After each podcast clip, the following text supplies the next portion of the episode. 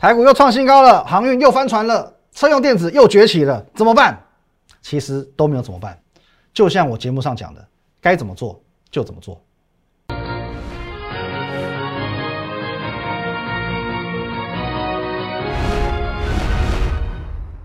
各位投资朋友，大家好，今天是七月五号星期一，欢迎收看《五零高手》，我是林玉凯。一样，我们先进入到这个画面。如果你针对我们今天节目内容有任何相关的问题，可以透过这个 line at win 一六八八八小老鼠 win 一六八八八这个 line 呢，可以很直接的跟我们的研究团队哦，或者是我本人做一对一的线上沟通、线上的联系哦，任何问题都可以做一个咨询。那盘中、盘后还有假日呢，我会把资讯统一的分享到 Telegram win 八八八八八哦，包含我们的影片上架也都会放在 Telegram。还有你现在所收看的 YouTube 频道是摩尔投顾的林玉凯分析师，请找到下方的订阅按钮，用力的把它按下去。好，各位，今天的台股呢，毋庸置疑的再度刷新历史新高了，涨了两百零九点啊，又要鼓掌了啊，鼓掌太多了哦，就是一直涨，一直涨，完完全全照着我的规划。接下来呢，很简单，先攻万八，再破万九哦，先攻万八，再破万九。那简单几个重点哦，提提醒各位一下。首先，我们一直在讲现在大呃行情，你只要看两个重点，第一个基本面、资金面。那基本面有没有问题？没有问题，资金面呢也没有问题哦，所以说接下来的持续创新高，我觉得也没有问题的哦。不过这边我多补充一下，因为上个礼拜五还有今天，应该蛮多人会有看到一篇新闻啊，就融资余额这个部分哦。那其实蛮多人看到这个新闻又吓歪了，因为其实融资算是一个比较偏向负面解读的一个数据嘛，哦，创了十年新高，所以说在今天我们早上啊，今天一大早的第一封讯息哦，会员讯息我就这么说。改写历史新高之际，融资余额也创十年新高。那一扫过去融资过高、台股不妙的说法，那这样的状况代表，第一个防疫警戒的升级，让大家都在家了嘛，在家，然后你就要这样做你的这个，你可能又放无薪假，你可能你是做生意的，你现在没有收入，所以呢，第一个大家看盘的时间变多了，那看盘的意愿、进场的意愿呢也提高了。所以说，其实这一波指数的融景，我们可以讲是大户跟散户共同推升的结果。而且呢，在这样的前提之下，二八九一的融资余额其实不算过热。早上我就直接预告，台股有望持续改写新高。所以各位创新高，我在今天的盘前，哦九点钟开盘前我已经先预告了。那么虽然融资余额在过去我们用呃非正面这样子来做一个解读，可是这一次其实你应该要对融资余额这件事重新看待。首先这部分我提醒过各位了哦，这个应该这张图不是第一次拿出来了，应该是三四月的时候我就讲过了。那比例原则的问题。首先，现在的台股是接近一万八千点的，那每天的成交量呢，动辄都是六千亿。如果说来，我们看一下这过去这三次，为什么我要看零七年、零八年跟一一年？因为这是过去三次因为有融资过热的一个问题，造成所谓崩盘的一个记录。第一次零七年十月，从九八五九点跌到七三八四点；零八年五月，哦，就是这一波零八年的这个金融海啸，当时呢三千六百八十六亿，九三零九点跌到三九五五点。二零一一年的一月，融资三千两百六十三亿，九二二零点跌到六六零九点，哦，每次跌幅都很惊人，哦，都很惊人。可是我们可以看一下哦，刚才讲现在台股是将近一万八千点的，几乎等于是这边点数的一倍，哦，这边都九千点而已嘛，哦，一万八千点是差不多快要一倍喽，成交量是六千多亿。那么如果当时是九千多点的台股，能够去承受融资余额？动辄在三千二、三千六，甚至四千一百亿以上，才会形成所谓的过热崩盘。那么以台股现在，台股是加权指数哦，我们用比例原则来做计算，现在是一万八千点。如果说我们用三千两百呃三千两百亿来算，是不是至少六千四百亿以上才会有过热的疑虑？合理来讲是这个样子嘛，至少要六千四百亿嘛。所以现在你说也才两千两千三，来可以看一下两千八百九十一亿。三千亿都不到，你在担心什么？我觉得还是有一点哦，稍稍的杞人忧天了。你的你的担心不是没有道理，可其实就跟呃 Q E 要缩减一样，你已经过早去担心一个未来也许会发生的问题。我觉得倒是不用不用那么过度的去杞人忧天。那么除了这个融资之外，现在盘面有几个特别的亮点，我相信这说会是你今天更关切的问题。一个是航运翻船了，一个是车用飙起来了。那讲到航运股，大家已经都很担心嘛，特别是有些人可能是上个礼拜才进场的。可是我说过，买股票大家都会，心一横，牙一咬，说买就买。可最难的部分呢，通常是在卖股票。哦，不然为什么市场上会有这个名言？买股票是徒弟，卖股票才是师傅。如何懂得华丽转身、优雅落幕，这种才是高手。所以我在强调一件事情，我在强调什么呢？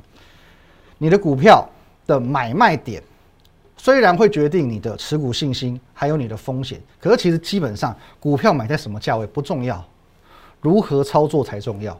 因为最后获利的关键就是在操作。因此今天。好，当航运股杀声隆隆的时候，其实我盘中的发文，你会发现简简单单几句话而已。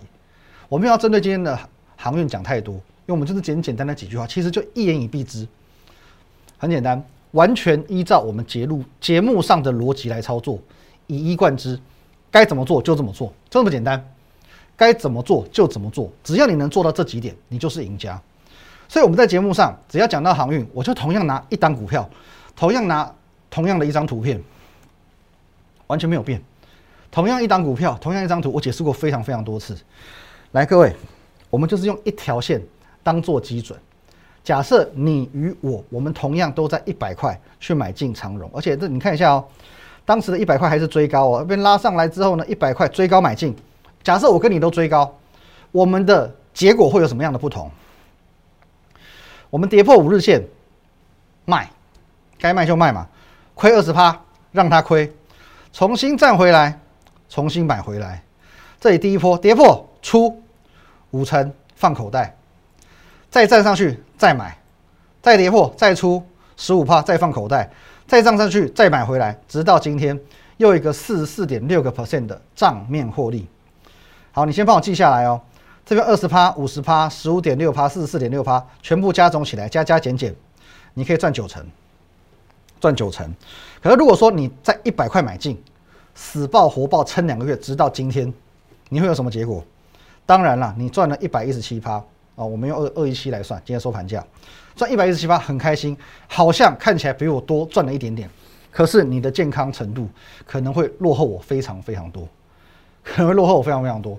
因为各位，这张图其实航运股在飙涨的时候，你绝对听不进去。可是今天我请你静下心来。听我一句，会受用你一生。哦，或许你会觉得说：“哎呀，我好棒棒，因为你赚的比我还多，你死抱活抱赚的比我这样子进进出出、忙进忙出还多。”可是你相信我，当航运股走到尾声的时候，我的绩效肯定远远超过你。你会思考一件未来一定会发生的事情，一定会发生，因为航运股不会走十年、二十年多头嘛。有一件事它一定会发生，它一定会有多头终结的一天。那么我们做一个假设。哦，这是未来任何时间你都会有的假设。假设现在两百一十九元就是长龙的最高点，请问你，你会在哪里停利？我的话很简单，好，你看一下这边都既定事实哦，赚两成、赚五成、赚一成五，好，只只有这边还没出掉嘛，好，所以说这边我我都已经放口袋喽，那我会在哪里卖掉？假设它今天再跌破，OK，哦，可能我这这这一次的获利只有三成。那我最后的获利呢？哦，也许就七十几趴、八十趴。然后接下来股票兵败如山倒嘛。哦，假设说这边就是就是终点嘛。来，兵败如山倒。好，假设这边就往下了。OK，我不管它。哦，我也许是赚个七成，也许赚个八成，放口袋。后面怎么跌不关我的事。哦，不关我的事，我就拿钱走人了嘛。可是呢，你的方式呢？一百块进场，死抱活抱，撑到今天两百一十七，看似了不起。到今天为止，你的账面赚了一百一十七趴，但是这多少，最后多少能放进你的口袋里？最后多少能放进你的口袋里？各位，有没有可能它今天回档到这里一百七十块，但是你不确定它是多头的结束，还是只是一个中期的回档？有没有可能今天它再回档到一百五十元？因为你不确定它是多头的结束还是中期的回档，因此你不论是一百七、一百五，甚至它回到一百三，你仍然在续报，到一百二，甚至到你的成本一百块，你才看破把它卖出。这一切的假设，你心里明白，都不是不可能的。我请问你一个问题：航运股的目标价，它的终点会在哪里？如果说你对于这一点点的把握度都没有的话，那是很危险的一件事。因为你会当它回到每一个时间点，你都在做天人交战的动作，你都在天人交战，到底哪里是高点？到底有没有机会再弹上去？到底会不会再创新高？我相信你是没有把握的。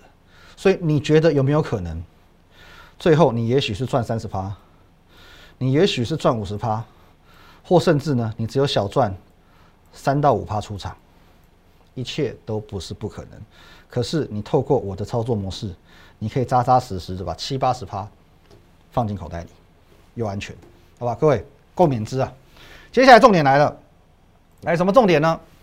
过去几个礼拜我一直强调一件事情哦，如果你不喜欢追高，或者说你本身不认同航运的，不代表你没有办法赚钱哦。我们有一部这个九零年代的港片叫《唐伯虎点秋香》，里面有个经典桥段，他在最后呢跟夺命书生对决的时候，他用了一支没有枪头的枪把他捅死了哦。所以说这有有了这句经典名言：谁说没枪头就捅不死？谁说没有航运股你就赚不到钱？这是一个谬误。我知道航运股在过去几个月完全颠覆你的想象，也征服了很多只操作电子股的人的心。可是其实航运股甚至是船产股，哦我们讲泛船产好了，它就像有钱的贵妇一样。很多人看到这一波的航运股，看到这波的船产股好好赚，开始呢抛妻弃子，靠着跟贵妇交往，买车买房。那么有好处的时候，你可以暂时去磨灭你的良心，忘记你的原配。可是当贵妇的财产花的差不多了，就如同传产股涨不动了，你就会开始良心发现，想到原来我是有妻有子的，迷途知返。然后呢，旧爱还是最美，因为这本来就是你最熟悉的族群嘛。我讲的是电子股，OK。因此，在资金的回流效益是很大的，资金的回流效益是很大的。那我说过。现阶段电子股的筹码属于空前的干净以及空前的稳定，因为很多当初没有离开、没有被航运股所吸引的这些资金，有可能他是法人，有可能他是大股东。哦，其实这一波你可以很明显的看得出来，外资跟投信他不太懂传产股，所以这一波他们没什么在传产股上面赚到钱。有些没走的法人，有些没走的大股东，他也不会再走了。这些电子股他不会离开，他是很稳定的筹码了。那么很多当初离开的呢？当初那个三心二意、水性杨花离开原配的这些人去赚航运股，这些人呢，终究他还是习惯操作电子股。当航运股不好赚了，当船产股 gain over 了，他早晚会回来。所以各位，你可以发现一件事情：原本的筹码是安定的，而外在的筹码还是会持续的流入。现在电子股是最好投资的地方，是最好投资的地方。那各位，你可以发现一件事情：今天除了记忆体族群之外，最强是谁？叫做车用电子，我一直在提醒你的，你不想买船票，你就买车票的车用电子。就连刚刚才切入到电动车大平台的，我们讲这一档代表，红海，今天都可以拉长红 K，今天都可以半根涨停，强势穿过月线，哦，穿过季线，强势突破季线，而且带量。所以你觉得？电动车整个电呃车用电子的题材，只有这样的能耐吗？红海只是一个指标，可是它不会是一个准备要结束的讯号。连红海都可以这样涨，车用电子绝对不止这样的能耐。第三季、第四季旺季来临，电子股全面崛起的时代才正要展开。车用电子只是打响第一枪而已。下半段回来，我们还要看更多的、更厉害电子股。好，我们先来快速扫几张股票。你先简单看一下它的走势，导播。首先，二二三三的宇龙、智深、车王店，今天涨停板的台办，之前介绍过的顺德、同心店、沥青、梁维、鹏程。各位，你觉得这像是多头走势，还是空头走势，还是是你印象中积弱不振的电子股的走势？我可以告诉你，以上这几档全部都叫做车用电子，应该没有疑问吧？你觉得这种走势会输航运股吗？一直以来，我告诉你的都是同一件事情：当船产不 OK 了，当船产走弱了，没有这么强了，资金不会留恋，它不会留恋的。它会往目前位阶最低、基本面最佳的电子股流入，电子股绝对是市场资金的好去处，那就是你最安全、最好赚的选择。这过去的两个礼拜、三个礼拜，我一直在重申这个概念：车用电子首当其冲，因为它有实质的题材做一个支撑。这个题材其实我们在六月中旬也提醒过各位，久旱逢甘霖嘛，我说过，我就是你的甘霖老师。我不再讲脏话，我就是你的甘霖老师。如何去带你去掌握到这一波的甘霖，这很重要啊。瑞萨这把火烧了三个月，到六月底才开始复工，全球的很多的车用零组件现在才能开始顺利出货。各位，这是有实质题材去做支撑的，所以它得以在这个整个电子族群当中打响第一枪。这些我全部都提醒过你，我全部都提醒过你。OK，你会觉得说，那局限在车用会不会太太过狭隘了？那没关系，我讲过了嘛，投资市场万变不离其宗，你要找能够让你赚钱的股票，最好找会赚钱的公司。公司会赚钱，你就不用担心了嘛。各位，你看一下。五月份台股跌到一万五千多点的时候，我跟你分享的股票只有一个特性，叫做低本一比。然后你找股价被低估的，低本一比嘛，股价被低估了嘛。评估本一比的公司是什么？评估本一比的前提就是你要先知道公司今年赚多少钱，你的分母才能放进去嘛，你才能把分母这数字放进去，然后再看它股价多少嘛。你要先知道它今年赚多少，那么。这一些我曾经跟你分享过，今年很赚钱的公司，有没有一档一档一档全部都涨上来？一档一档来看，万红有没有涨上来？这边还在做一个整理，随时有机会一根上来。旗红是不是也不错哦？一波一波哦，像个阶梯式慢慢垫高。文业今天跟着大连大一起飙上去，长红 K，你曾几何时见过文业这种飙法？哦，大连大间也是很强，直接跳空涨上去，这属于通路的。还有呢，九元讲过几次，低本一笔，今年能够赚多少？我很明白的告诉你，保守估计多少，乐观估计多少。九元这种一年能够赚六七块的公司，六十几块你不敢买吗？随随便便都给你涨五十趴，涨到九十几块，涨到九十几块，甚至我们的代表作天宇。第一季代表作天宇一百二十块不到，一路看看看，一路公开分享到三百九十块的股票，今天都在创破烂新高。这些会赚钱的公司，又正逢现在台股经历的前所未有的大过多大多头，难道你还在担心它没有办法去回到它应有的本益比吗？在大多头行情，你可以去抓所谓的乐观本益比，本益比有分乐观本益比、合理本益比、悲观本益比。在这种大多头前提之下，基本本益比是很合理的一个状况，甚至我们可以去掌握它乐观本益比，所以它能够回到它合理的本益比，只是时间问题而已。毕竟这些股票，我们讲好虽好，可是缺点是什么？缺点就是缺了点惊喜。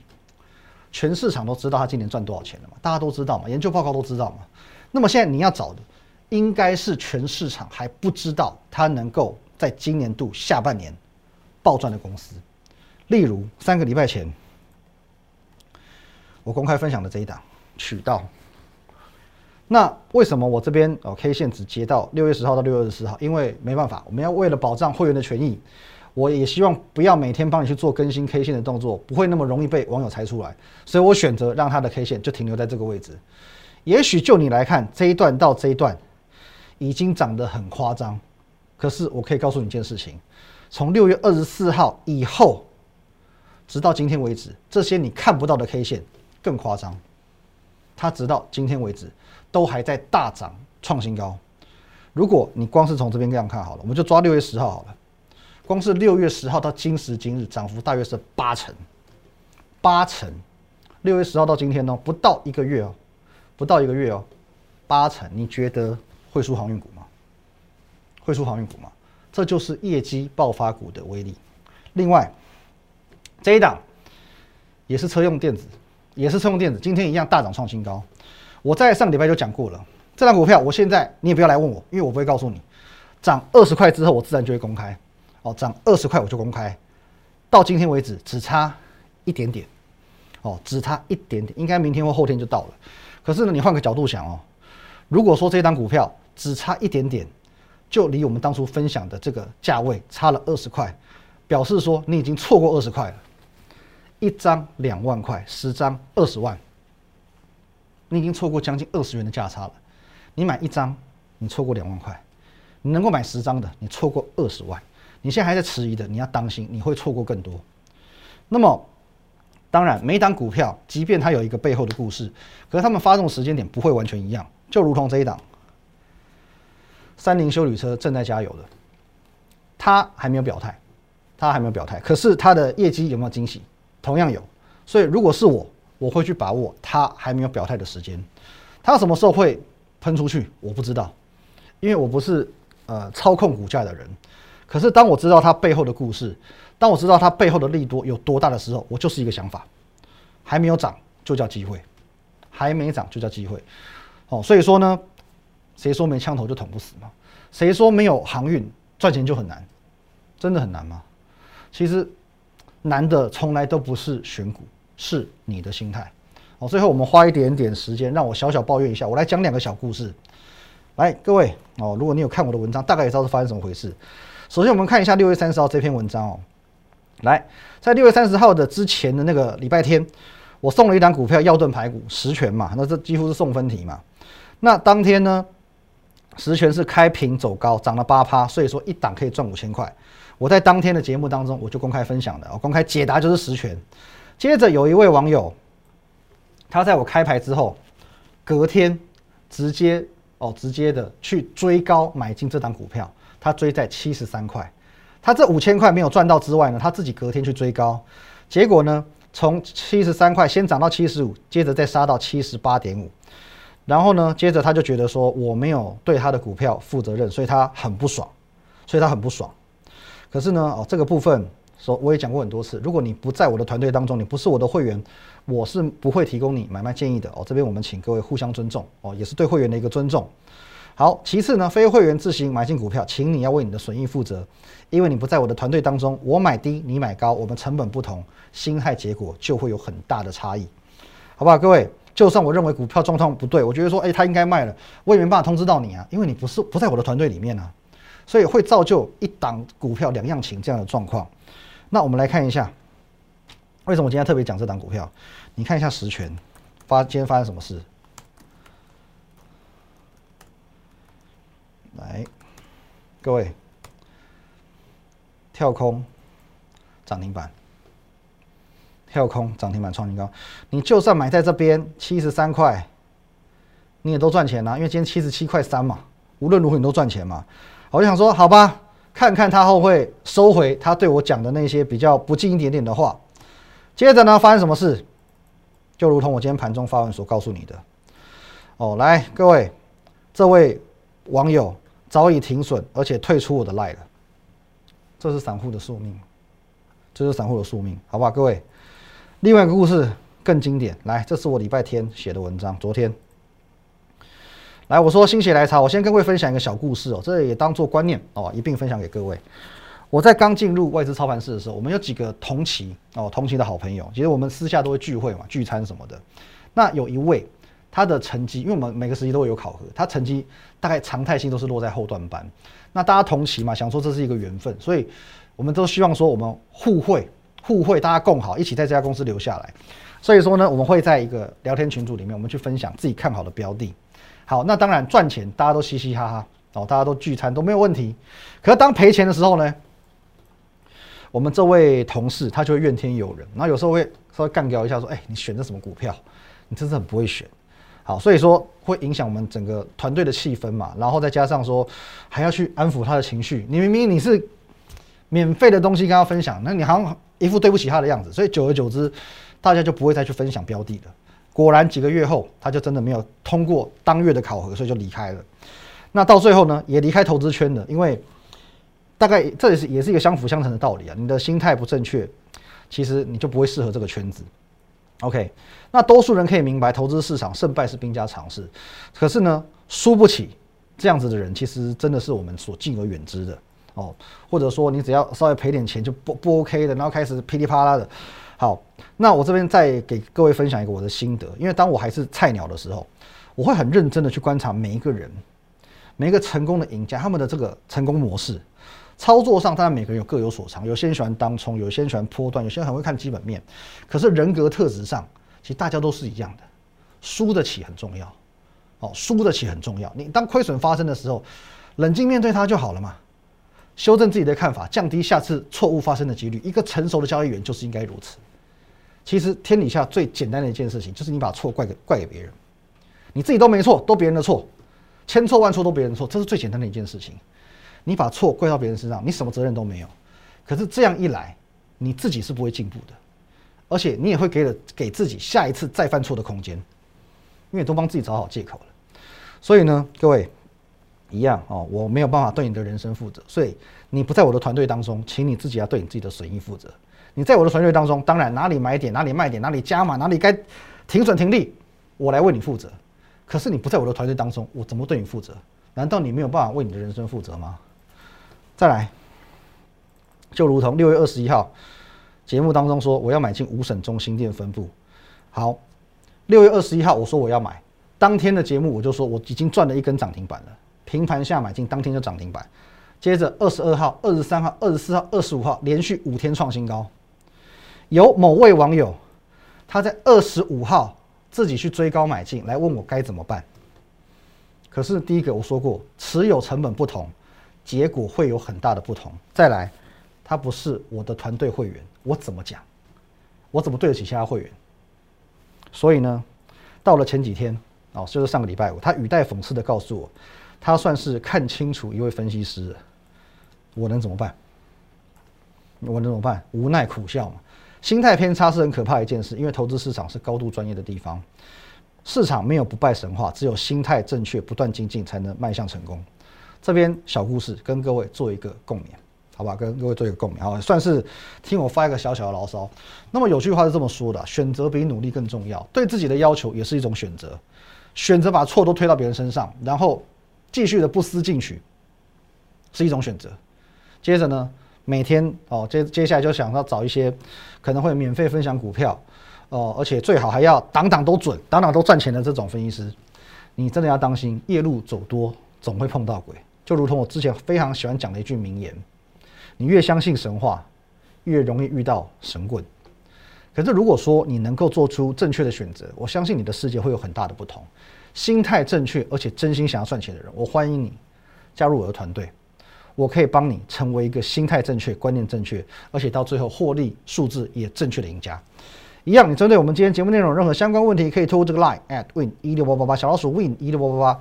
这个 like 可以和我本人做一对一的线上互动、线上的咨询。盘中盘后假日我会把资讯分享到 Telegram Win 五个八。